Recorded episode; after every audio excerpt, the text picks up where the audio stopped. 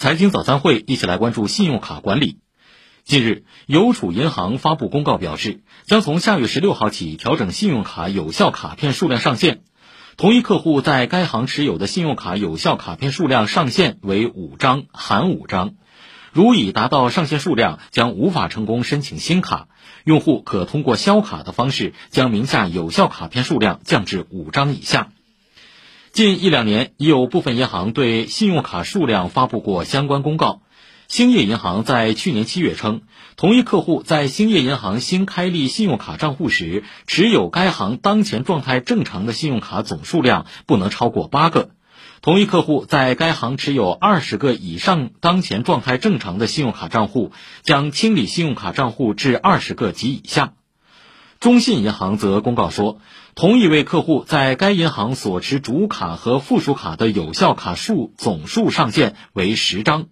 如果达到上限数量，则在该年内换卡、卡片升降级和新的信用卡申请将被拒绝。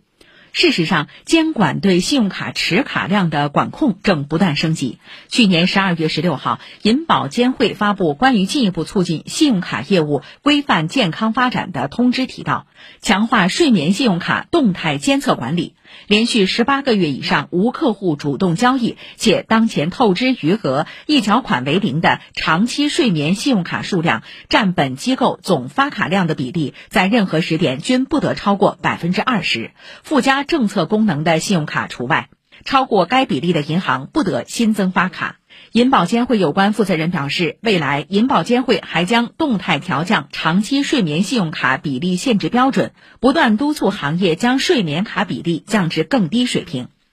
长期以来，银行为发展信用卡业务把发卡量作为重要的考核指标。据2021年第三季度支付体系运行总体情况显示，截至三季度末，信用卡和借贷合一卡 7.98 亿张，环比增长 0.97%， 人均持有信用卡和借贷合一卡 0.57 张。据统计，包括工行、建行、农行、中行、招行、中信、广发等银行信用卡发卡量均已超过1亿张。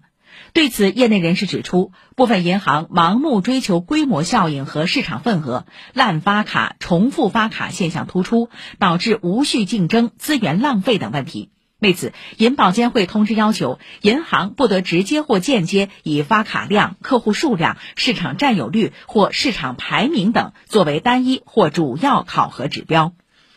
对于上述变化，业内人士认为，信用卡业务规模为王的时代逐渐结束，加强对睡眠信用卡的监测和清理，既免除了持卡人多卡管理的难题，还能够反映持卡人的真实授信需求和授信额度。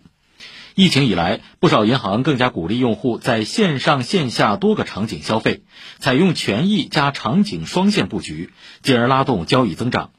临近春节，多家银行信用卡中心就结合生活场景推出促销活动，比如常见的返现、绑定平台支付优惠等。还有些银行针对有车族推出 ETC 通行费和停车交费优惠。专家表示，未来各家银行除了跟具体的场景结合推动信用卡消费，还需要考虑利用科技提升卡片使用体验，还可以考虑信用卡产品的其他权益及附加功能等方面的开发。